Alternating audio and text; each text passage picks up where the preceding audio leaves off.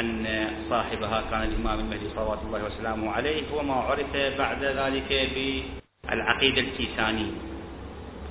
يدعون إذا كانت هذه الفرقة طبعا موجودة فيها بحث أن الكيسانية فرقة واقعا كانت موجودة أم أنه لا وجود لها وأن أعداء الشيعة وأعداء المختار الثقفي بالخصوص هم الذين ادعوا وجود مثل هذه الحركة. في الحركة الكيسانية ادعى أصحابها إن كانت هذه الحركة موجودة أن الإمام المهدي هو محمد بن الحنفية رضوان الله عليه. هذه إذا كان فعلا هذا موجود هذا يمتد تأريخه إلى القرن الأول الهجري ذلك لأن حركة المختار كانت بعد شهادة الإمام الحسين صلوات الله عليه بسنتين أو ثلاث سنوات يعني ضمن سنوات 63 إلى 64 هجرية. فيكون هذه هذا الأثر موجود في القرن الأول الهجري. بعد هذه الحركة السياسية هناك حركة النفس الزكية رضوان الله عليه. محمد بن عبد الله بن الحسن المثنى بن الحسن الصب الذي استشهد عند أحجار الزيت في زمن أبي جعفر المنصور. ادعى ادعى الزيدية أن محمدا هذا هو المهدي. وهذا كان في بدايات القرن الثاني الهجري. أبو جعفر المنصور كان يحاول أن يوحي للمسلمين أن ابنه محمد هو المهدي. إذا واحد راجع التاريخ يجد أن من بين خلفاء الدولة العباسية المهدي محمد بن أبي جعفر المنصور. كان المنصور يحاول أن يجعل في أذهان الأمة أن المهدي هو ولده هذا. هذا أيضا كان في القرن الثاني الهجري.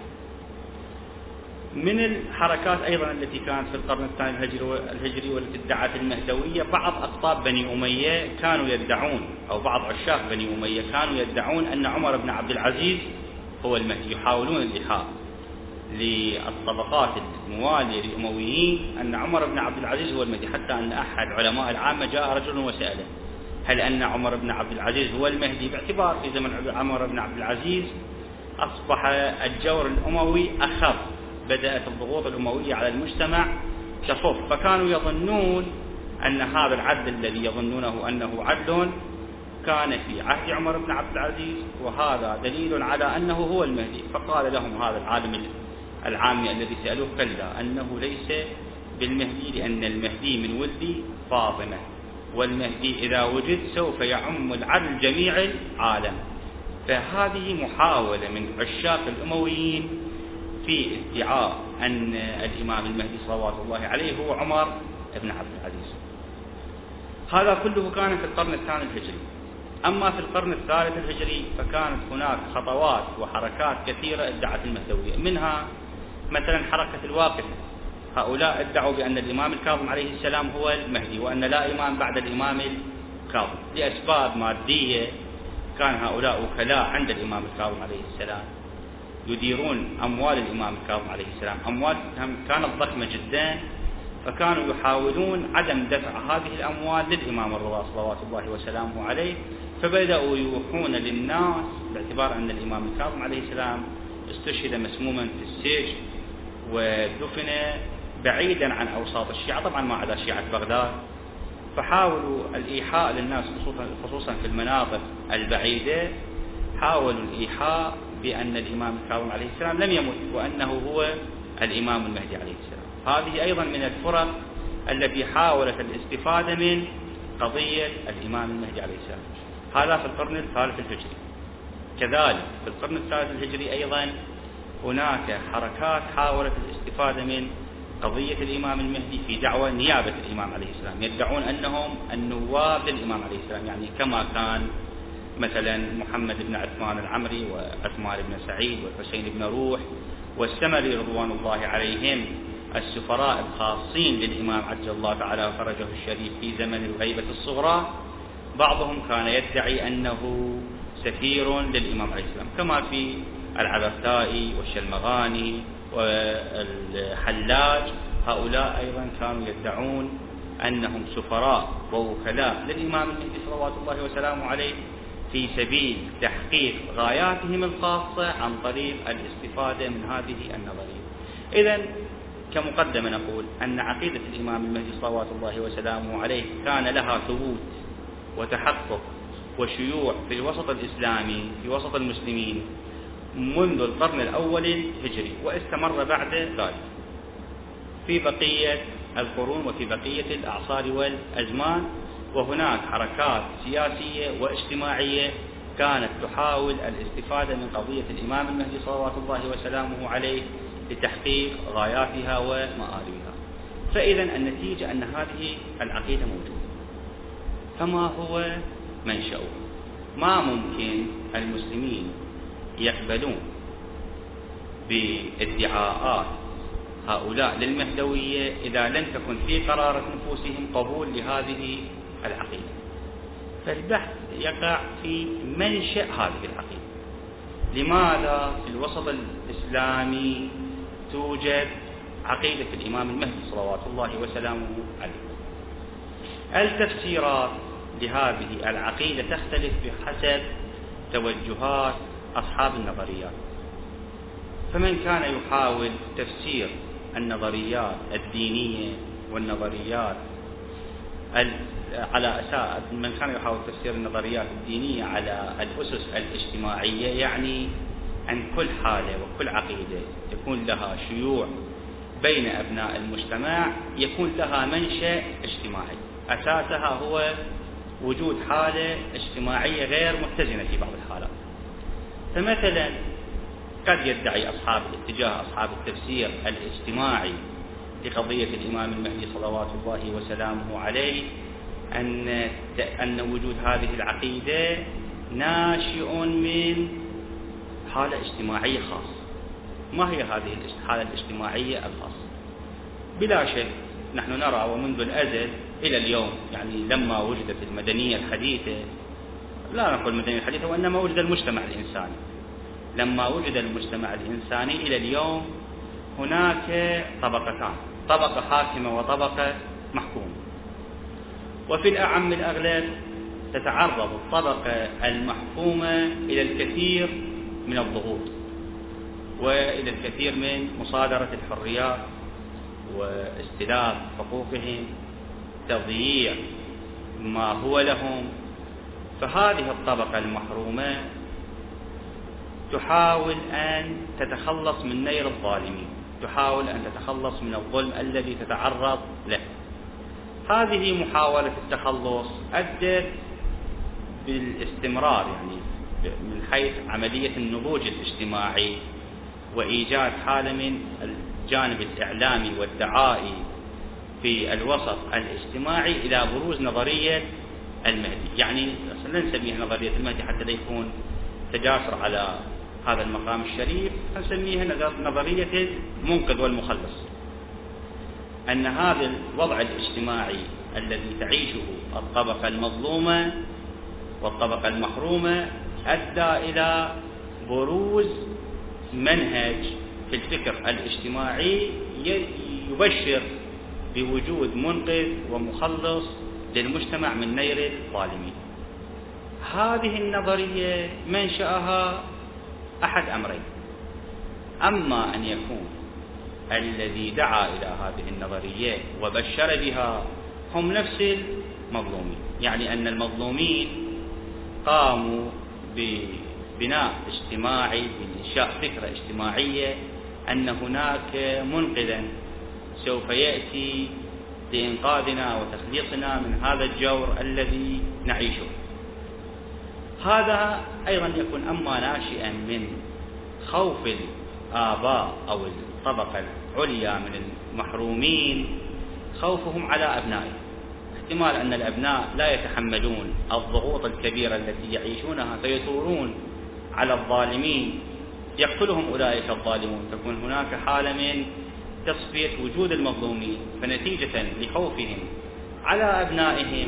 أخذوا يرسخون في الأبناء عقيدة مجيء المنقذ لكي يستسلم أبنائهم للأمر الواقع ولا يتعرضون للإبادة. هذا احتمال. الاحتمال الآخر الذي يمكن أن يفرض أن المظلومين لربما سيكون بينهم من له القدرة على جمع شمل هؤلاء المظلومين وجمع طاقاتهم وتهيئتهم وترتيبهم بحيث يكونون قادرين على الثورة على الظالمين وإنقاذ أنفسهم من هذا الظلم. فإذا لم يكن هناك جو إعلامي سابق وتهيئة نفسية سابقة بين أوساط المظلومين لقبول الثورة سيكون هؤلاء الأفراد الذين تكون فيهم المؤهلات تتحقق فيهم مؤهلات إنقاذ المظلومين سيكونون لوحدهم. يعني سيكون هناك قائد لكن بدون قائد. ولا يمكن للقائد بمفرده أن يحقق إنجازا اجتماعيا كبيرا ما لم تكن له قائد. فلذا هذه النظرية ربما أن هؤلاء, هؤلاء الأفراد في هذا المجتمع قد حاولوا أن يولدوا. حالة من التهيؤ في أوساط المظلومين في حالة وجود مثل هذا القائد الذي له أهلية أن يثور على الظالمين يلتفون حوله بحيث يكونون هم القاعدة في عملية التغيير. هذا فيما إذا كان الذي أنشأ هذه النظرية وهذه الفكرة هو الطبقة المظلومة. في المقابل يمكن أن يكون أن الذي أنشأ هذه النظرية وكون هذه النظرية ودعا إلى هذه النظرية ليس الطبقة المحكومة وإنما نفس الطبقة الحاكمة. يعني هؤلاء الحكام في سبيل أن يبقون في عروشهم لا تتعرض عروشهم إلى أي حالة من حالات التدمير بسبب ثورة الطبقة المظلومة عليهم. كونوا هذه العقيدة لكي يخدروا الطبقة المظلومة. يعني أنت أيها المظلوم لماذا تثور على الظالم؟ لماذا تحاول استرداد حقوقك؟ سوف يأتي من ينقذك ويخلصك من الظلم. فأنت اعمل في خدمة الظالم إلى أن يأتي المنقذ فتنتهي حالة الظلم. هذا إذا كان منشأ هذه النظرية هو الطبقة الحاكمة. هذا بالنسبة للتفسير الاجتماعي. إذا التفسير الأول لوجود عقيدة المخلص والمنقذ سواء عند المسلمين أو عند اليهود أو عند النصارى أو عند المجوس أو عند البراهمة أو عند الديانة الهندية. الآن لو الإنسان يتابع يجد في كل ديانة من الديانات سواء كانت هذه الديانة ديانة سماوية أو ديانة أرضية هناك مبشر بمنقذ ينقذ المجتمع من حالة الظلم والعدوان. بل حتى النظريات المادية. الإلحادية كالنظرية الشيوعية أيضا تبشر بوجود المنقذ لكن الفارق بين الحضارات الدينية والحضارة المادية أن الحضارات الدينية آه، تجعل المنقذ شخص بعينه شخص ما يأتي لإنقاذ مجتمع المظلوم بينما الحضارة الإلحادية لا.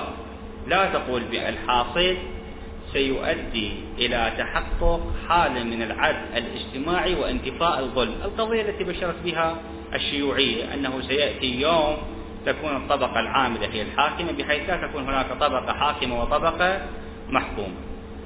إذا جميع النظريات الدينية منها والمادية الإلحادية كلها تبشر بوجود المنقذ لكن الفارق قلنا هنا أننا نريد أن نبحث في أن هذه العقيدة التي عندنا نحن كمسلمين ما هو منشأها فالتفسير الأول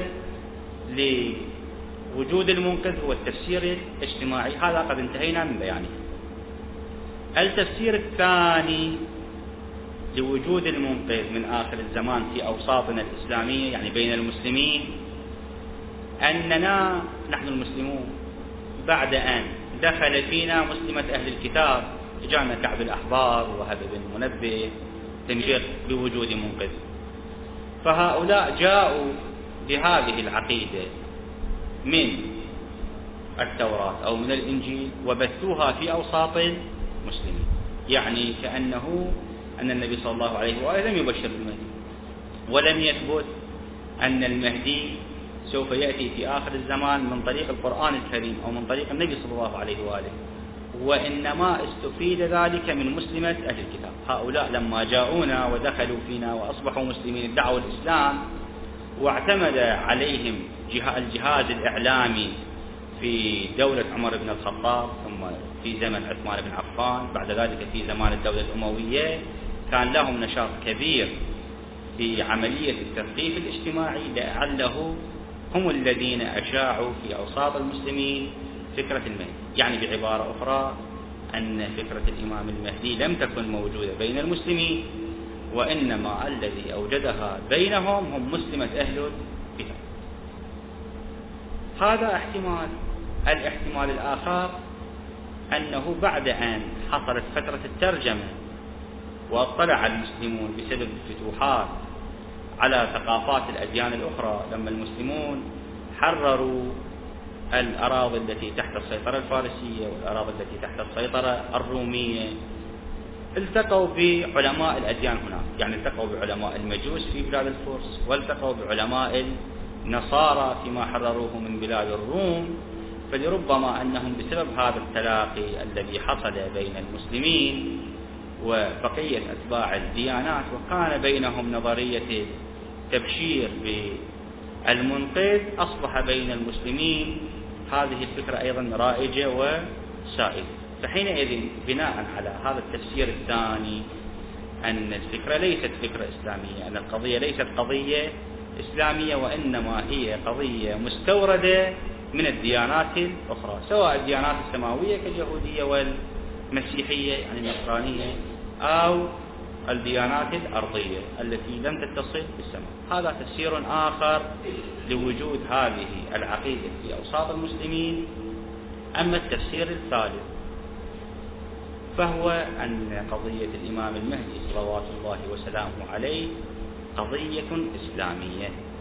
يعني لم تنشأ من التأثيرات الاجتماعية وليست فكرة مستوردة من الديانات الأخرى. إذا كانت هذه القضية قضية إسلامية فيتعين علينا أن نثبتها. كيف نثبت؟ أن قضية الإمام المهدي صلوات الله وسلامه عليه قضية إسلامية مئة بالمئة ولم تخضع لا. للضغوط الاجتماعية كما يفسره أصحاب النظرية الاجتماعية كما أنها لم تخضع لتأثيرات أهل الكتاب في الديانة الإسلامية. من هنا يتعين البحث. في كيفية الإثبات كيف لنا أن نثبت أن هذه القضية قضية إسلامية؟ نقول أن أي قضية سواء كانت إسلامية أو غير إسلامية لا تخلو من أحد أمرين. أما أن تكون من القضايا الاعتبارية التشريعية أو تكون من القضايا التكوينية. مثلا في جميع الأنظمة العالمية اليوم موجود. المنع من التجاوز على حقوق الآخر. يعني القانون يحاسب أي فرد يتجاوز على فرد على حق فرد آخر. لما يجي واحد يقول الواحد اطلع من بيته يجي القانون يحاسب. هذه المحاسبة تكون محاسبة تشريعية. يعني أن هناك مشرع شرع المنع من التجاوز على حقوق الآخرين. فمثل هذه القضية نسميها قضية شرعية. نوع آخر من القضايا يسمى بالقضايا التكوينية يعني سواء كان هناك تشريع أو لم يكن هناك تشريع فإن هذه القضية موجودة. مثلا لو وضعنا بذرة في التربة ثم سقيناها بماء خرجت نبتة. خروج هذه النبتة لا يتوقف على التشريع. يعني ما نحتاج. يجي مشرع يقول إذا وضعت البذرة في التربة ثم سقيتها بماء خرجت نبتة لا سواء وجد مشرع أم لم يوجد مشرع فإن هذه النبتة سوف تخرج.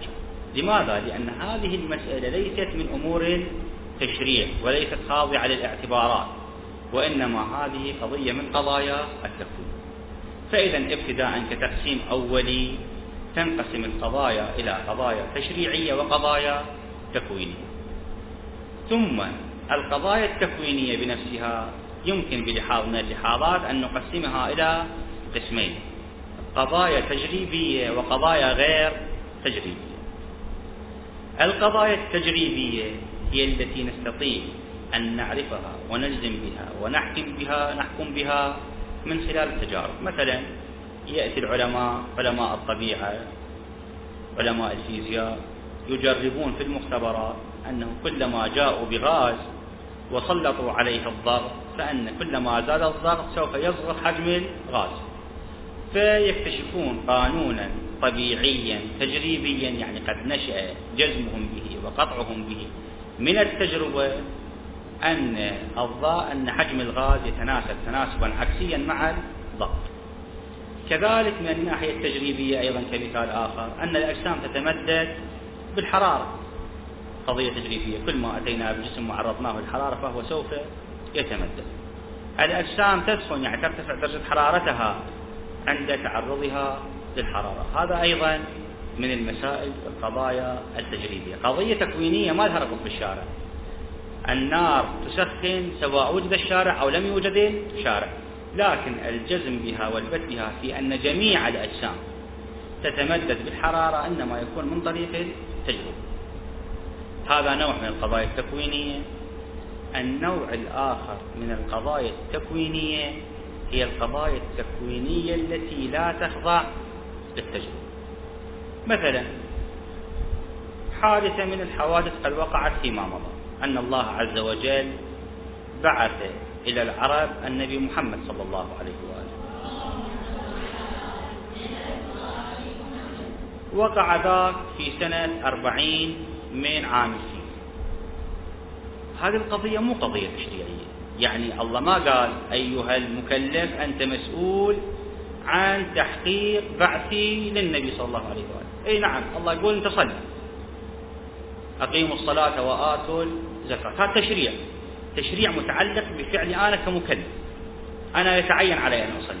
أنا إذا ما أصلي الصلاة ما تتحقق إذا ما أزكي الزكاة ما يتحقق. إذا ما أكف عن المفطرات الصوم ما يتحقق. هذا تشريع. التشريع يتحقق بفعل يتعلق بفعل المكلف. أما التكوين لا لا علاقة له بفعل المكلف. الله عز وجل أنزل جبريل على النبي صلى الله عليه وآله فتحقق البعث النبوي. فإذا هذا البعث قضية تكوينية وليست قضية تشريعية مختص بفعل الله تبارك وتعالى فهو قضية تكوينية. هذه القضية التكوينية في فعل النبي صلى الله عليه وآله هل يمكن أن نخضعها للتجربة؟ يعني نقدر نجيب واحد وندخله بالمختبر ونعرضه للضغط لو لدرجة حرارة لو لدرجة برودة لو ما أدري نجيب له مضادات حيوية حتى يصير نبي لا ما ممكن. هذه القضية غير خاضعة للتجربة إطلاقا. فإذا نقسم القضايا التكوينية إلى نحوين. قضايا تجريبية نقدر نجري عليها تجارب في المختبرات وقضايا تكوينية غير تجريبية مثل بعث الأنبياء. قضية تكوينية وقعت في الخارج لكنها غير تجريبية. المسلمون جاءوا وفتحوا بلاد فارس ووصلت دولتهم إلى أسبانيا. هؤلاء أيضا هذه قضية قضية تكوينية قد وقعت.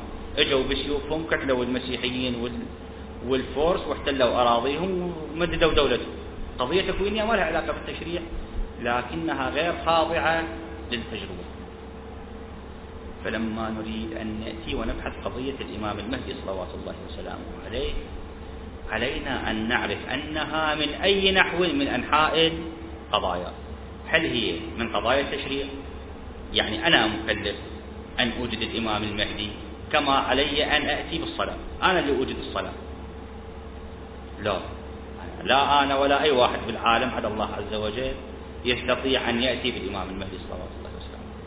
إذن فقضية الإمام المهدي عليه السلام ليست من قضايا التشريع. هل أن قضية الإمام المهدي عليه السلام من قضايا التكوين الخاضعة للتجربة؟ أيضا لا. أي شخص نجيبه ونخليه بالمختبر ونعرضه إلى مختلف أصناف التجارب ما ممكن أن يكون الإمام المهدي عليه السلام. فإذا قضية الإمام المهدي صلوات الله وسلامه عليه ليست من القضايا التكوينية التجريبية. فبقى الأمر الثاني وهو كون قضية الإمام المهدي صلوات الله وسلامه عليه من القضايا التكوينية غير التجريبية. إذا كان قضية الإمام المهدي عليه السلام من القضايا التكوينية غير التجريبية فكيف نثبتها؟ لا نقدر نثبتها بالتشريع لأنها ليست من قضايا التشريع. لا نقدر نثبتها بالتجربة لأنها غير خاضعة للقانون التجريبي. فإذا يجب أن نبحث في مباني المسلمين في إثبات القضايا التكوينية غير التجريبية. كيف لنا أن نثبت هذه القضية؟ هذه القضية لا طريق لإثباتها إلا عن طريق الأدلة. الأدلة أيضا تنقسم إلى عدة أقسام. تارة يكون هناك دليل عقلي وأخرى يكون الدليل عبارة عن نص صادر عن الله تعالى أو عن المعصوم عليه السلام. وهذا النص أيضا ينقسم إلى قسمين. تارة يكون نص متواتر وأخرى يكون عبارة عن نصوص أفراد. عندما نأتي إلى قضية الإمام المهدي عجل الله تعالى فرجه الشريف نجد ابتداء أنها من قضايا العقائد وحيث أنها من قضايا العقائد. يعني المسلمين قد تبانوا جميع المسلمين لا خصوص الشيعة أن من لم يعتقد بالمهدي فقد كفر. رواية يرويها أبناء العامة عن النبي صلى الله عليه وآله يقولون أن من أنكر المهدي فقد كفر. فإذا قضية الإمام المهدي صلوات الله وسلامه عليه من مسائل العقيدة. وحيث أنها من مسائل العقيدة فحينئذ يجب أن يكون الدليل عليها دليلا قطعيا يعني لا شك فيه. ما عندنا مجال للتشكيك والاحتمال. حينئذ إذا كان الدليل يجب أن يكون قطعيا يجب أن نبحث عن الأدلة القطعية. كن نعرف الأدلة ابتداء متى يكون الدليل دليل قطعيا يصح الاستناد عليه في جانب العقيدة؟ ومتى لا يكون الدليل قطعيا؟ يعني يمكن أن يستفاد منه في جانب القضاء من العقائد فلا يكتفى فيها بالظن بل لا بد فيها من القطع واليقين.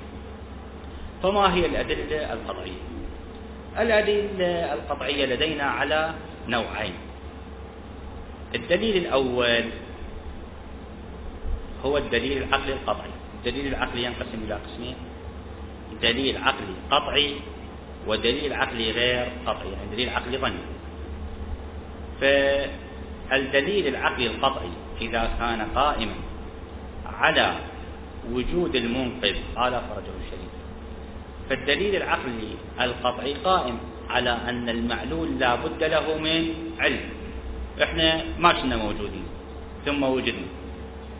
ما كنا موجودين ثم وجدنا لا بد لنا من علة إذا قطعا العقل يحكم بأن هناك علة موجدة لنا.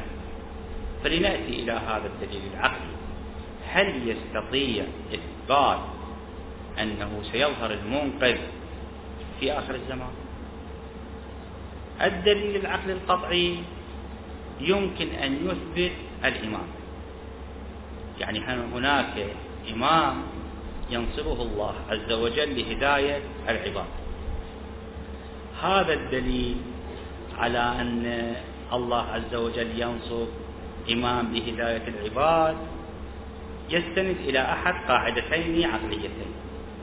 القاعدة الأولى هي القاعدة التي يستند إليها المتكلمون في إثبات الإمامة اللي يسموها قاعدة اللطف يقولون أن الله تبارك وتعالى لطيف بعباده وأنه قد كلفهم ومقتضى لطفه أن ينصب لهم من يهديهم إلى كيفية معرفة أحكام الشريعة لكي يأمنوا من عقاب الله تبارك وتعالى. هذه القاعدة تسمى بقاعدة اللطف.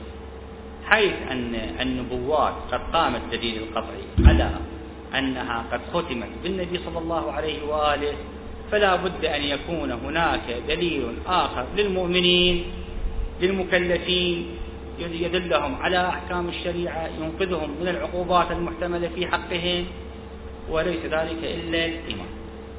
هذا مبنى المتكلمين في إثبات الإيمان. الفلاسفة يثبتون الإمامة بقاعدة عندهم تسمى قاعدة إمكان الأشرف. يعني يقولون أن هذا الوجود عبارة عن مراتب. هناك مرتبة متدنية في الوجود اللي هي المادة المحضة التي ليس لها من الفاعلية إلا عدم الفاعلية. والمرتبة العليا من الوجود التي ليس لها حد إلا عدم الحد وهي مرتبة الوجود الواجب لله تبارك وتعالى. ما بين هاتين المرتبتين ما بين مرتبة الوجود الواجب ومرتبة المادة المحضة هناك وجودات لا حيوية فيه لا ينمو لا يكبر. لا يثمر إنما باق على حاله ولو تواترت عليه مئات السنين. بينما النبات يثمر ويكبر وينمو فيكون من حيث مرتبته الوجودية أعلى من مرتبة الجمال الحيوان مرتبته الوجودية أعلى من مرتبة النبات لأنه قادر على الحركة. الموجودات العاقلة مرتبتها أعلى من مرتبة الحيوان لأنها قادرة على التفكير وعلى البناء الأوسع. لو بقيت الكرة الأرضية مع الحيوانات ما ممكن في اليوم نجي نلقى بيوت لو نلقى سيارات لو نلقى طيارات لو نلقى ما أدري نغزو الفضاء. الحيوان ما عنده هذه القابلية بينما هذه القابلية موجودة عند الإنسان. فإذا الإنسان من حيث مرتبته الوجودية أعلى من مرتبة الحيوان وأعلى من مرتبة النبات وأعلى من مرتبة الجماد. هذا الإنسان هم مراتب. هناك إنسان مستوى العلمي ضعيف. إنسان مستوى العلمي عالي. إنسان يذنب وإنسان لا يذنب. إنسان يعصي وإنسان لا يعصي. هذا الإنسان اللي لا يعصي هم مراتب. هناك إنسان لا يعصي لأنه قد تربية تربى تربية حسنة. هذه التربية تمنعه من المعصية. يعني لولا هذه التربية يكون عاصيا. وهناك إنسان لا يعصي أبدا.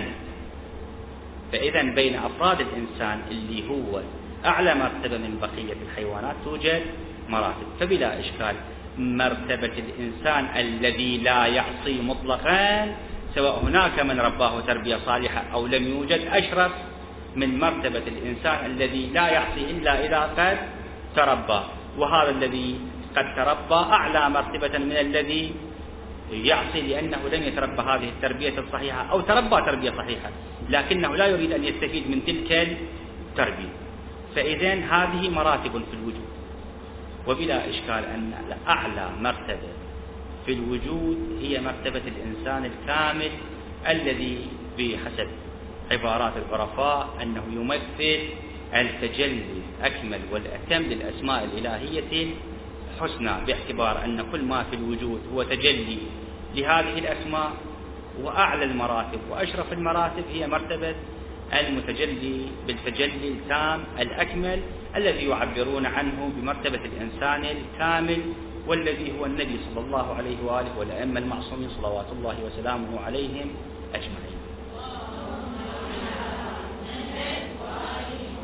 فإذا الفلاسفة يثبتون الإمامة بقاعدة إمكان الأشرف يعني ما دام إحنا موجودين ما دام هناك مراتب وجودية إذا هناك مرتبة هي دون الخالق وأعلى من المخلوقين وهذه المرتبة هي أشرف مراتب المخلوقين وهي مرتبة الأئمة المعصومين والنبي صلى الله عليه وآله. لكن هذا الدليل العقلي سواء قاعدة اللطف التي قال بها المتكلمون أو قاعدة إمكان الأشرف التي قال بها الفلاسفة. هل تستطيع أن تثبت شخص الإمام؟ أو هل تستطيع أن تثبت أن هناك منقذ في آخر الزمان؟ لا. الدليل العقلي قاصر عن إثبات وجود منقذ في آخر الزمان. نعم غاية ما يثبته الدليل العقلي أنه لا بد من نصب إمام. لكن هذا الإمام هل سيكون له وجود في آخر الزمان بحيث ينصب دولة العدل الإلهي؟ لا. الدليل العقلي غير قادر على إثبات ذلك وإلا لو كان الدليل العقلي يثبت أنه لا بد من قيام دولة في, في أي وقت من أوقات الزمان سواء في أول الزمان في وسط الزمان في آخر الزمان لكان لا بد لهذه الدولة أن تتحقق بمجرد وجود المعصوم عليه السلام. لكننا نجد أن المعصومين صلوات الله وسلامه عليهم ما عدا صاحب الزمان عجل الله فرجه الشريف قد جاءوا إلى الدنيا ومضوا ولم تتحقق دولة العدل إلى. فإذا الدليل العقلي قاصر عن إثبات وجود المنقذ في آخر فلم يبق أمامنا إلا النصوص. يعني ما ورد في القرآن الكريم أو ما ورد على لسان النبي والأئمة صلوات الله وسلامه عليهم أجمعين. من القرآن الكريم هل يوجد نص في الكتاب العزيز يثبت لنا قضية الإمام المهدي عليه السلام صراحة؟ طبعا الموجود في القرآن الكريم على نحوين. هناك نص الذي يسمى بالتنزيل وهناك تفسير الذي يسمى بالتأويل. فنحن إذا ثبت لدينا وجود نص سواء كان تنزيليا يعني نص صريح مثل الآية الشريفة وما محمد إلا رسول قد خلت من قبله الرسل. هذه الآية الشريفة نص في أن النبي صلى الله عليه وآله رسول وما محمد إلا رسول هو رسول. صلى الله عليه وسلم. فهذا نص صريح من القرآن الكريم بنبوة النبي صلى الله عليه وسلم. إذا هنا نجزم بالنبوة من النص. هل يوجد لدينا في القرآن الكريم نص صريح بظهور الإمام المهدي صلوات الله وسلامه عليه في آخر الزمان وأنه سيملأ الأرض قسطا وعدلا كما ملئت ظلما وجورا نص صريح بالقرآن. لا يوجد نص صريح. مو ماكو نص لكن نص صريح ما هل يوجد تفسير لآيات شريفة تثبت قضية الإمام المهدي صلوات الله وسلامه عليه؟ نعم. تفسير يوجد لكن التفسير على نحوين. بعض الأحيان يكون التفسير قد جاءنا عن طريق روايات الآحاد يعني الرواية تنتهي بشخص أو شخصين أو ثلاثة بحيث لا يتحقق بهم التواتر المطلوب في القطع بالمعنى. مثل هيك تفسير لا يكون حجة ولا يثبت وجود الإمام في آخر الزمان وإنما غاية ما يكون هناك ظن. أكو احتمال باعتبار وجود الرواية أكو احتمال أن المهدي صلوات الله وسلامه عليه سيظهر في آخر الزمان. متى؟ فيما إذا كان هذا التفسير مستند إلى الأخبار أخبار الآحاد أما إذا كان التفسير مستند إلى الأخبار المتواترة يعني وجود عدد كبير من الروايات التفسيرية قد نصت على أن هذه الآية بالذات نزلت واختصت في قضية الإمام المهدي صلوات الله وسلامه عليه في آخر الزمان. فحينئذ مثل هذا النص سيكون حجة يعني مثل هذا التفسير. سيكون حجة في إثبات ظهور الإمام صلوات الله وسلامه عليه في آخر الزمان. نعم. هذا التفسير موجود هذا التأويل موجود وفي تفاسير الشيعة متواتر. في تفاسير العامة أيضا مذكور.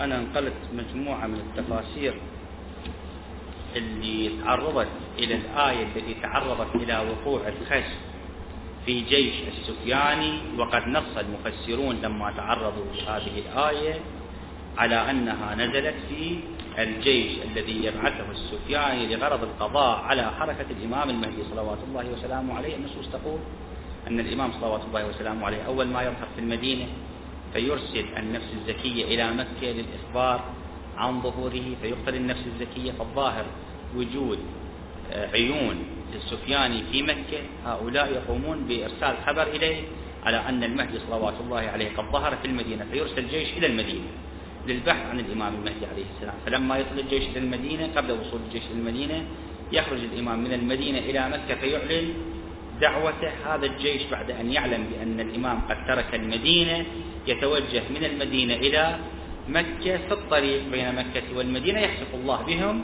الأرض. الآية الشريفة هكذا تقول ولو ترى إذ فزعوا فلا فوت وأخذوا من مكان قريب. اتفق المفسرون الشيعة ومفسرو أبناء العامة على أن هذه الآية قد نزلت في جيش الخزر أما من الشيعة اللي التفاسير اللي نقلتها العياشي في تفسيره في الجزء الثاني صفحة 205 في تفسير سورة سبع. في مجمع البيان تفسير مجمع البيان للطبرسي في الجزء الثامن صفحة 228 عند تفسير سورة الأحزاب. الشيخ الحويجي طبعا العياشي من علماء القرن الثالث والرابع الهجري يعني عاش في القرنين الثالث والرابع يعني في بداية فترة الغيبة الكبرى. والطبرسي رضوان الله عليه من علماء القرن السادس الهجري. الفيض الكاشاني من علماء القرن العاشر الهجري في تفسير الصافي الجزء الرابع صفحة 227 والشيخ الحويزي وهو من علماء القرن الحادي عشر والثاني عشر الهجري يعني من المعاصرين تقريبا للعلامة المجلسي في تفسيره نور الثقلين الجزء الأول صفحة 486 هذا بالنسبة لي انقلت طبعا أكو مفسرين كثيرين بس أنا بالنسبة للشيعة باعتبار أن القضية عند الشيعة متفق عليها ولا بأس بها. أما من أبناء العامة. اللي فسر هذه الآية في جيش الخاس ابن جرير الطبري في تفسير الطبري اللي اسمه جامع البيان وهذا من علماء القرن الثالث الهجري يعني أيضا من أبناء العامة وتقريبا في بدايات الغيبة الكبرى. في كتابه في تفسيره جامع البيان جزء 22 صفحة 129 الرقم 220081 و 220082 في تحت هذين الرقمين نقل نصوص على أن هذه الآية نزلت في جيش الخسف كذلك القرطبي في تفسيره تفسير القرطبي وهو من علماء القرن السابع الهجري في الجزء الرابع عشر صفحة 315 وجلال الدين السيوطي وهو من أعلام القرن التاسع الهجري في تفسير البدر المنثور الجزء الخامس صفحة 240 والشوكاني وهو من أعلام القرن الثاني الهجري يعني قبل وقوع الغيبة قبل زمان صاحب الزمان صلوات الله وسلامه عليه يعني ولادة الإمام صاحب الزمان عليه السلام سنة 255 هجرية يعني في منتصف القرن الثالث الهجري. أما الشوكاني فهو من علماء القرن الثاني يعني توفى قبل سنة 200 هجرية. هذا الشوكاني أيضا وهو من أعلام القرن الثاني الهجري وهو من أبناء العامة في تفسيره فتح القدير الجزء الرابع صفحة 336 عند تفسيره لسورة سبأ ينص على أن هذه الآية نزلت في جيش الخش الذي سيبعثه السفياني للقضاء على حركة الإمام المهدي صلوات الله وسلامه عليه. فإذا هذا من ناحية القرآن الكريم. في القرآن الكريم هنا العديد من آه، المفسرين الذين قالوا أن هذه الآية الشريفة قد نزلت في جيش الخسف الذي يبعثه السفياني للقضاء على حركة الإمام المهدي عجل الله تعالى فرجه. هذا قرآنيا. أما الروايات فهي متواترة بين الفريقين. أما عند الشيعة فالتواتر قطعي ولا مجال للشك فيه. روايات عندنا بالمئات إذا مو بالآلاف. عن النبي صلى الله عليه وآله وعن الأئمة عليهم السلام تنص على أن الإمام المهدي سيظهر في آخر الزمان واللي يحب يراجع النصوص. يمكن أن يراجع كتاب كمال الدين وتمام النعمة للشيخ الصدوق. على الله مقامه. اللي ينقل نصوص عن النبي صلى الله عليه وآله وعن أمير المؤمنين والزهراء عليه السلام حتى يصل إلى زمن الإمام العسكري صلوات الله عليه. هذه نصوص ينقلها آه، صاحب كمال الدين الشيخ الصدوق على الله مقامه في كتابه ممكن اللي يريد أن يراجع. أما من أبناء العامة اللي رووا والنصوص عن النبي صلى الله عليه وآله باعتبار أبناء العامة ما ينقلون عن أئمتنا عليهم السلام وإنما ينقلون عن النبي صلى الله عليه وآله. فقد نقلوا بأسانيدهم روايات متصلة بالنبي صلى الله عليه وآله تبشر بظهور المهدي صلوات الله عليه في آخر الزمان. منهم آه، الفتال النيسابوري العفو هذول علماء الشيعة. مو في بعد في مجال الحديث عن علماء الشيعة وإنما أنقل فقط أسماء أبناء العامة. أحمد بن حنبل إمام الحنابلة مؤسس المذهب الحنبلي في مسنده. عند كتاب اسمه المسند يذكر فيه عن النبي صلى الله عليه وآله روايات بظهور المهدي عبد الله فرجه في آخر الزمان. أبو داود من أصحاب الصحاح هم عندهم الصحاح تسعة.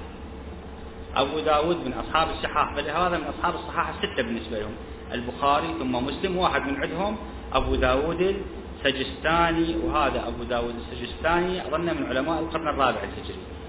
والترمذي أيضا الترمذي في سننه ينقل الروايات عن النبي صلى الله عليه وآله في ظهور المهدي صلوات الله وسلامه عليه. والحاكم النيسابوري في كتابه المستدرك على الصحيحين. أيضا ينقل روايات عن النبي صلى الله عليه وآله في ظهور المهدي. عجل الله تعالى فرجه الشريف. والمبارك فوري في كتابه تحفة الآخوذي وهو من أعلام القرنين الثاني والثالث الهجري. العفو ذاك ابن أبي شيبة. هذا في تحفة الآخوذي. أيضا ينقل روايات عن النبي صلى الله عليه وآله في ظهور المهدي. العظيم آبادي في كتابه عون المعبود في شرح سنن أبي داود أيضا ينقل هذه الروايات. وابن أبي شيبة. ابن أبي شيبة أستاذ البخاري. اللي هم يعتبرون أصح الكتب بعد النبي صلى الله عليه وآله يعني الأصل بعد القرآن يعتبرون كتاب البخاري أصح الكتب بعد القرآن. طبعا دعواهم ثبت بطلانها لكن بالنسبة لهم ألزموهم بما ألزموا فيه أنفسهم.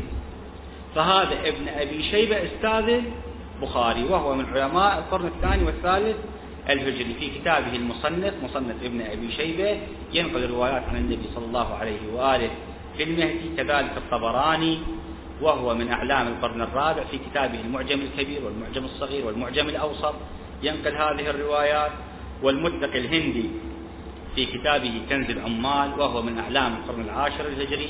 هؤلاء جميعا ينقلون روايات مسندة عن النبي صلى الله عليه وآله في ظهور المهدي في آخر الزمان. فإذا الدليل النقلي القطعي مو الظني. الدليل النقلي والقطعي قائم على تبشير القرآن الكريم والنبي صلى الله عليه وآله بظهور المهدي في آخر الزمان وحينئذ بعد أن ثبت أن القرآن قد بشر به والنبي صلى الله عليه وآله قد نص عليه تصبح قضية الإمام المهدي صلوات الله عليه قضية إسلامية مئة بالمئة يعني التفسير الاجتماعي لقضية الإمام المهدي صلوات الله وسلامه عليه ليس هو السبب في وجود هذه العقيدة بين المسلمين.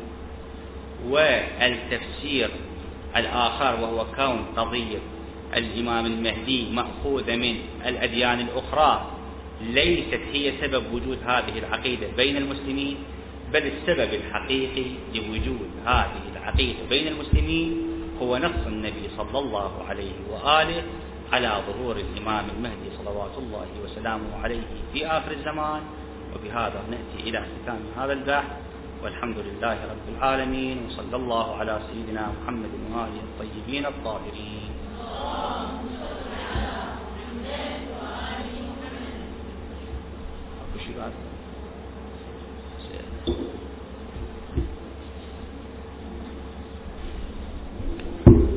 ما معنى أن الواحد لا يصدر منه إلا واحد؟ هذه قضية فلسفية اختلف فيها الفلاسفة. هل أن الواحد من جميع الجهات يصدر عنه واحد فقط؟ أم يمكن أن يصدر منه أكثر من واحد؟ شوفوا بعض الأحيان الواحد واحد من جميع الجهات. بعض الأحيان الواحد ليس بواحدا من جميع المثال إحنا بشر. أنا كل واحد من عندكم هو واحد. لكن هذا الواحد الذي عندنا ليس واحد. نحن واحد ولكننا لسنا بواحد. ليش؟ إحنا عبارة عن أجزاء متعددة. رأس يدين رجلين جو. هذه أجزاء. نحن واحد مركب من أجزاء. فمن هذه الجهة لسنا بواحد. كذلك نحن مكونون من جزئين من روح وبدن. فإحنا مو واحد إحنا اثنين. روحنا شيء وبدننا شيء آخر. لذلك بدننا سوف يتلف لما نندفن ننتهي. يصير عبارة عن مدري تراب رمل حيوانات أخرى يصير هذه أشياء ثانية. و أما الروح فهي باقي. فإذا لسنا بواحد. كذلك بعض الموجودات هي واحد أشرف من هذا الواحد اللي إحنا فيه. يعني إحنا مو مو مكونة من أجزاء لكنها أيضا ليست بواحد. مثل إيش؟ مثل الوجود النوري للنبي صلى الله عليه وآله. النور يعني مقام النور مقام النور للنبي والأئمة صلوات الله وسلامه عليهم هناك هم عبارة عن نور. يعني بعد ماكو جسم مو رأس ورجلين وما ما عاد. مجرد نور ونور بصير. لكن بهم جهة الإمكان هم مخلوقين. هم مخلوقين. فليس بنور مستقل في الوجود وإنما هو نور محتاج في وجوده فهو واحد. لكن في جهة أخرى للتعددية وهي جهة الإمكان أما الواحد الذي هو واحد حق وليس فيه أي جهة للتعدد فهو وجود محض. ليس فيه أي جهة تمكن من أن يتعدد. فالواحد هكذا هو فقط الله تبارك وتعالى. الفلاسفة في مقام الاستدلال قالوا لا بد من وجود سنخية. سنخية يعني شبه بين العلة والمعلول. فإذا كانت العلة واحدة من جميع الجهات اللي هو الواجب تبارك وتعالى فالمعلول أيضا يجب أن يكون واحد. وإلا لو تعدد المعلول يلزم من ذلك ألا يكون الواحد واحد وإنما يكون فيه جهة تعدد. فلذا الله عز وجل لا يصدر منه ابتداء في الصدور الأول إلا صادر واحد. وهذا الصادر الفلاسفة يسمونه العاقل. الروايات تسميه النور. أول ما خلق الله نور نبيك يا جابر ثم خلق منه كل خير. فإذا هذا المعنى معنى أن الواحد لا يصدر منه إلا واحد. أنه الصادر الأول والمخلوق الأول عن الله تبارك وتعالى هو واحد لكن هذا الواحد فرق عن الله تعالى أن الله واجب الوجود بالذات وغير الله تعالى ممكن الوجود.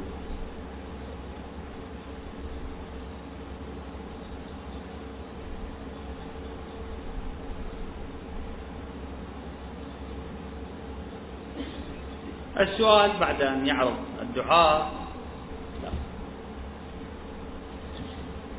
هكذا الدعاء يقول اللهم صل على ولاة عهده يعني ولاة عهد الإمام المهدي عجل الله فرجه السؤال يقول هكذا هل أن هناك أئمة بعد الإمام المهدي عجل الله فرجه الشريف النصوص تثبت أن ليس هناك إمام بعد الإمام المهدي؟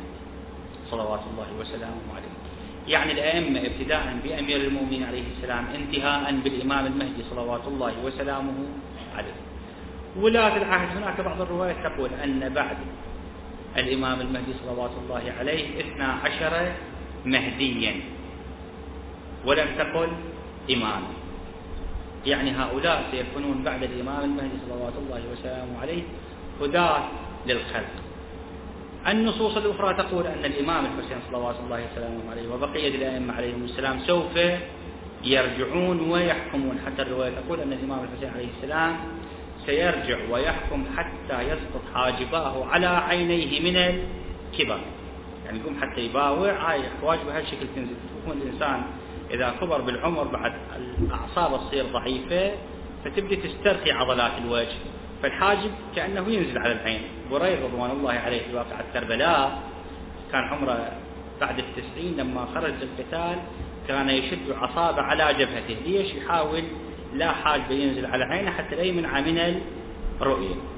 فولاة العهد هنا ما المقصود بهم أئمة غير الأئمة الاثنى عشر؟ قد يكون كما السائل يقول إشارة إلى الرجعة ربما مو بعيد. لكن أدلة الرجعة أدلة مستقلة يعني في إثبات الرجعة. لا نستند إلى مثل هذا الدعاء الشريف وإنما للرجعة أدلتها الخاصة وما المقصود بقوله وتمم لهم ما أسندت, إليهم من أمري الأمر بلا إشكال الأمر المسند للأئمة المعصومين صلوات الله وسلامه عليهم هو الإمام وهداية العباد. طبعا الإمام وظيفتين وظيفة تكوينية ووظيفة تشريعية الوظيفة التشريعية هي الهداية والوظيفة التكوينية هو ما يتعلق بأمور الكون العامة. فهذا آه، كأنه دعاء في تتميم مثل هذه القضية واللي هي من الناحية التكوينية ثابتة فما تحتاج إلى تتميم وإنما الذي يحتاج للتتميم هو قيام دولة الإمام المهدي يعني قيام دولة العدل الإلهي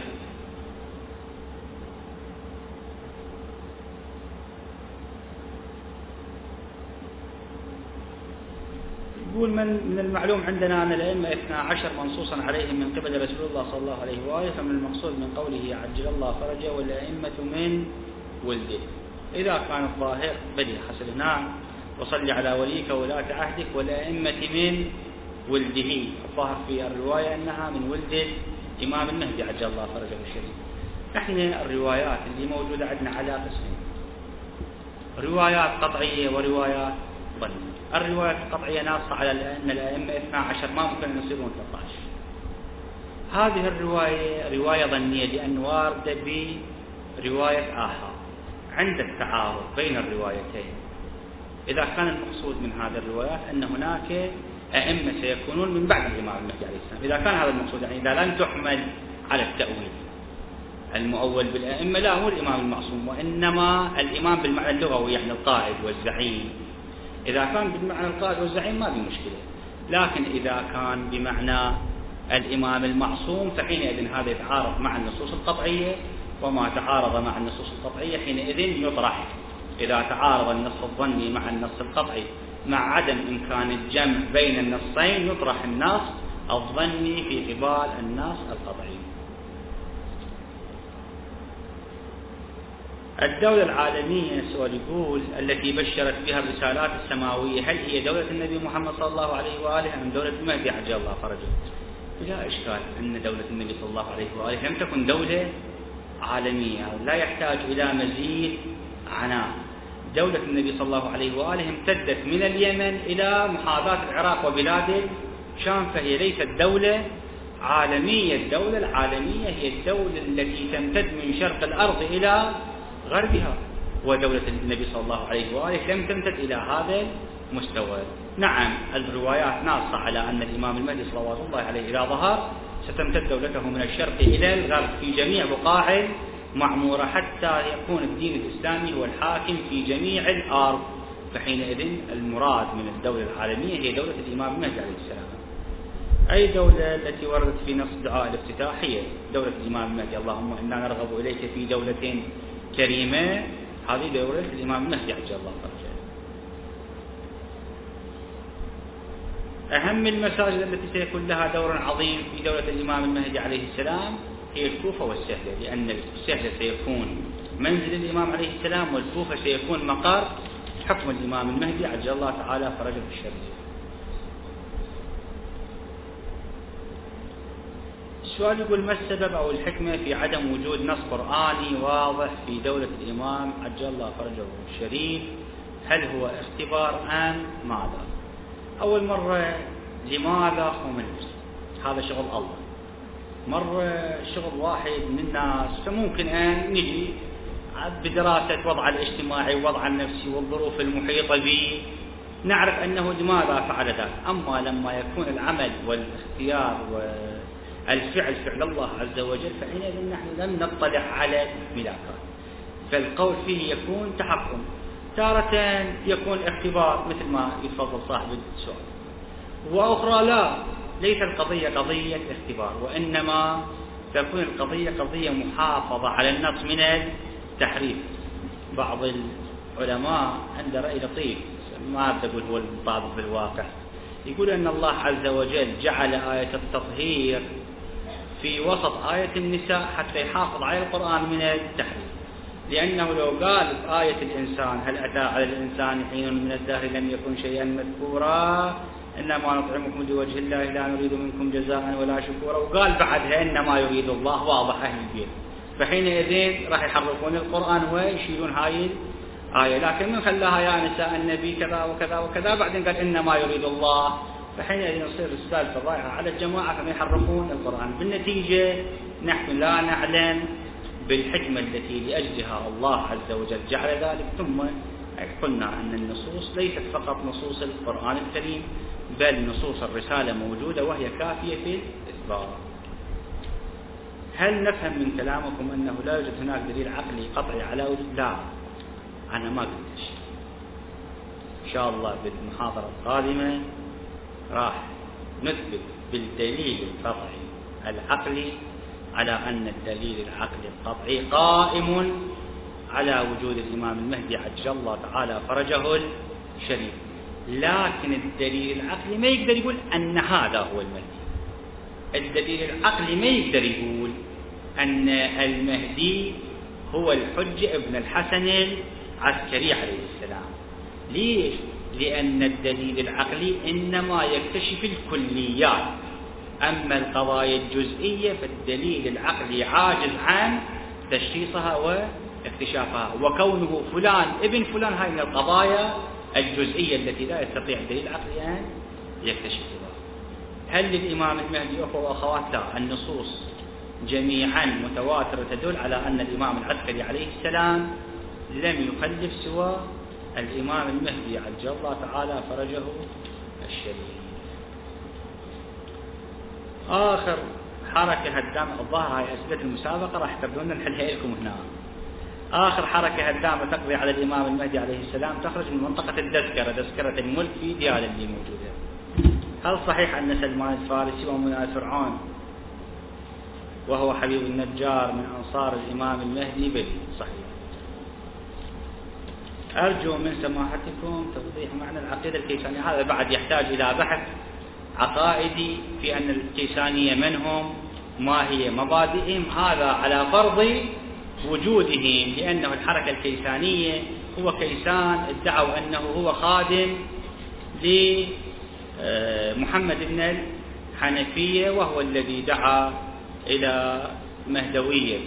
محمد بن الحنفية وهو الذي كان مؤيدا لحركة آه، المختار. كما أن بعضهم يدعي أن كيسان اسم من أسماء المختار الثقفي رضوان الله عليه. لكن هذا كله على فرض وجود هذه الحركة وأن هذه الحركة ليست حركة قد اصطنعها أعداء الشيعة. تدرون إحنا بين فترة وفترة يطلعون جماعة خصوصا دول اللي يكتبون في الفرق والمقالات يدعون فلان فرقة من فرق الشيعة. مثلا إجوا فرقة يقولون الفرقة الخشبية من فرق الشيعة. شنو الفرقة الخشبية؟ جماعة من الشيعة متعارفون بيناتهم حتى واحد لا يقتل الثاني لا يذبح عليه موته يتعارفون بالخشب. يسوون سيوف من خشب ويتعارفون بهن فقالوا وياكم فرقة اسمها الفرقة الخشبية أو الفرقة المفضلية نسبة إلى المفضل ابن العمر ابن عمر صاحب الإمام الصادق عليه السلام. فإذا إحنا من نسمع وجود فرق حينئذ علينا أن نلتفت. هل أن هذه الفرقة فرقة حقيقة؟ لولا إجوا أعداء الشيعة وسووها فرقة حتى مجرد الطعن على الشيعة. صلى الله على محمد وآله الطاهرين